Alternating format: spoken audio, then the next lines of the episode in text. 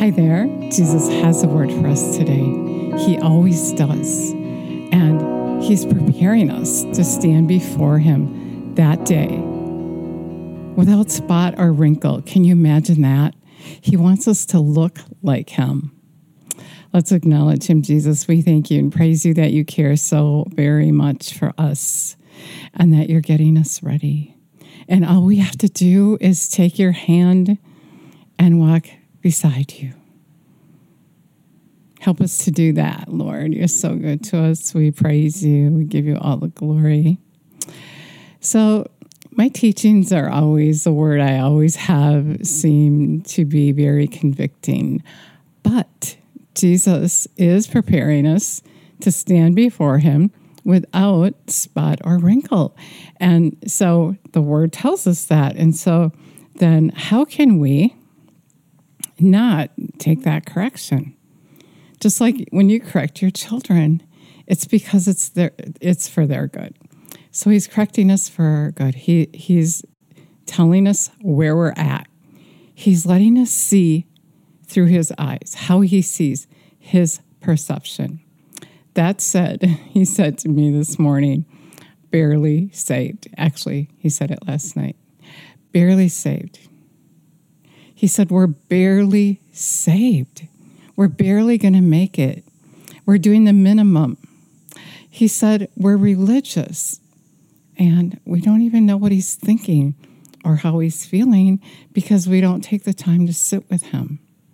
We have this religious thing going on where we do what we think we're supposed to do. We go to church, we volunteer or serve, whatever you want to call it, and doing all this stuff and not even sure that's what you're supposed to be doing because you haven't taken the time to be with him. You know, so many of us call it it's a relationship. But do you really have that relationship happening? Do you? Have you have you taken the time to sit with Jesus? Matthew 7, 21 through 23. Jesus said, Not everyone who calls me Lord will enter into the kingdom of heaven. Next verse, many. That's that's a lot. Many. Not everyone, many will say to me, Lord, but I did this and I did that. And he said, He's going to say to them, Away from me, I never knew you, you who practice lawlessness. And so that tells me many are going to miss it. And that's why he's so adamant in telling us over and over again you're not ready. You think you're ready, but you're not ready. Come to me, and I'll tell you, I'll show you, I'll teach you. But so many are not willing to be told they're wrong or what to do. They won't even go to Jesus and acknowledge him as the King of Kings and the Lord, the Lord of Lords, to say, hey, you got this happening in your life. And it's not going to work in heaven. Only those who do the will of the Father. And how do we know the will of the Father?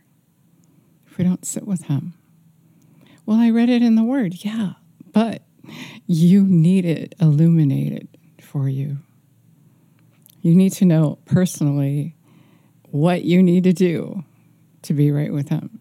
So, because you're lukewarm, neither cold or hot, I will spew you out of my mouth. That's what Jesus is saying today. He said, You're barely saved. You're lukewarm, which really shows your love for me is lukewarm. You don't really care like you say you do. You quote the verse, Oh, I love the Lord my God with all my heart, all my soul, and all my, all my mind. And I want to say, if that's true, do you really care about what he cares about? Do you know what he cares about? Are you that intimate with him? You know that what hurts him and what doesn't?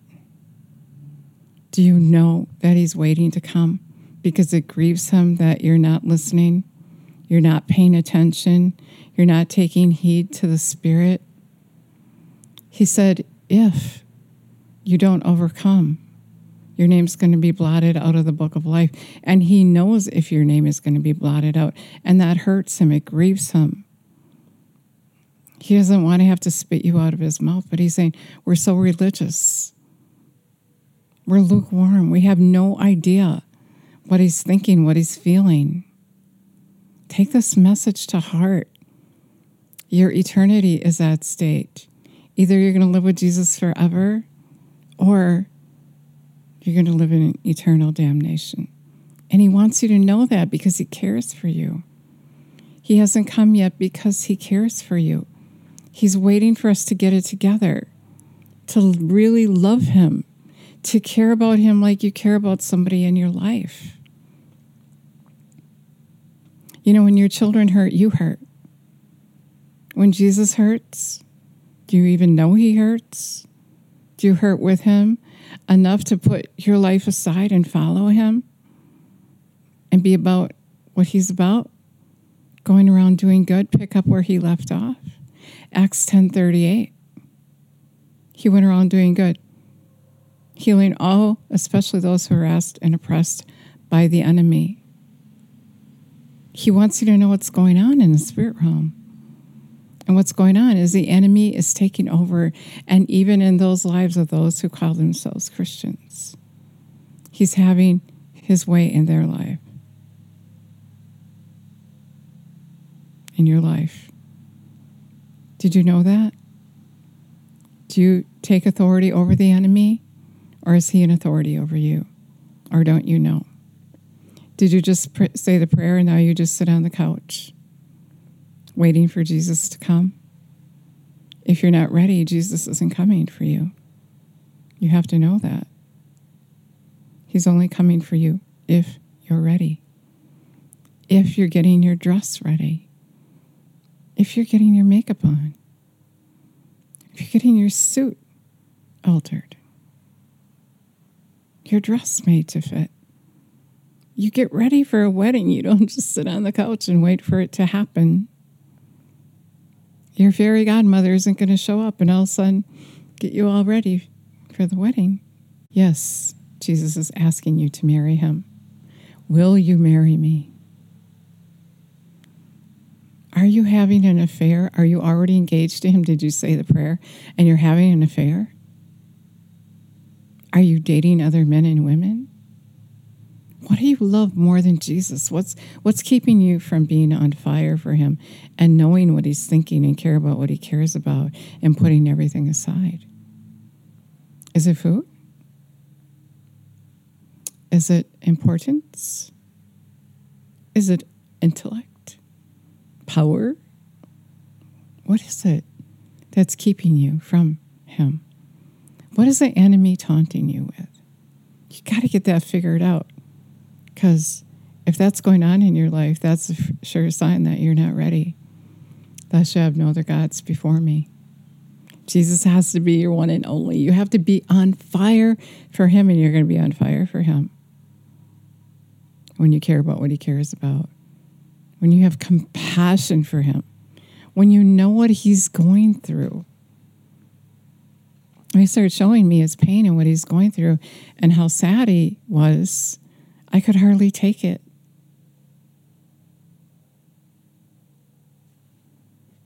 That's the whole thing. You got to get to know him, fall in love with him. The man that you say, the King of Kings and Lord of Lords, you say that you're going to live with forever. Those are just words if you don't know what he's thinking and what he's feeling. Jesus said we're barely saved.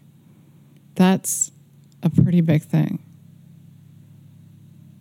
That's a pretty big thing.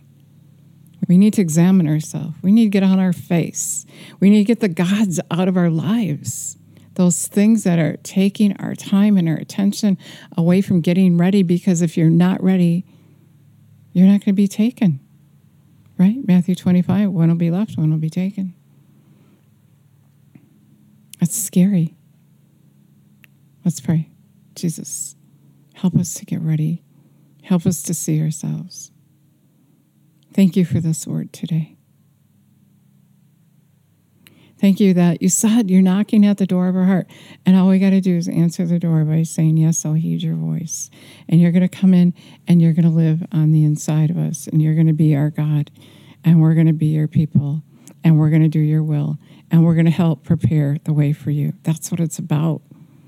Thank you, Jesus. That's what it's about preparing the way for him, being a part of his life. He's not way up there somewhere. If you heed his voice, he's going to live on the inside of you. And if you don't heed his voice, he's not. Then you're then what you think you're hearing, if you're hearing, you're hearing the enemy. He comes dressed as an angel of light to imitate God, to steal your eternity from you. He, come, he came to steal, kill and destroy. Jesus came that you may have life, have it to the full until it overflows. And the choice that you make is the one whom you obey. And it's up to you to know the word. It's up to you. So know it. Get to know the word. Listen. Take heed. And then he'll live on the inside of you. He said he'd dine with you. He said he'd correct you because he loves you. So many people are unwilling to be corrected. Is that you? Are you unteachable? Can Jesus teach you? Can he show you the truth? Hope so. I hope so. I pray that you would take heed, listen to what the Spirit is saying, that your name wouldn't be blotted out of the book of life because you're not taking Him seriously. Thank you so much for listening today. God bless you.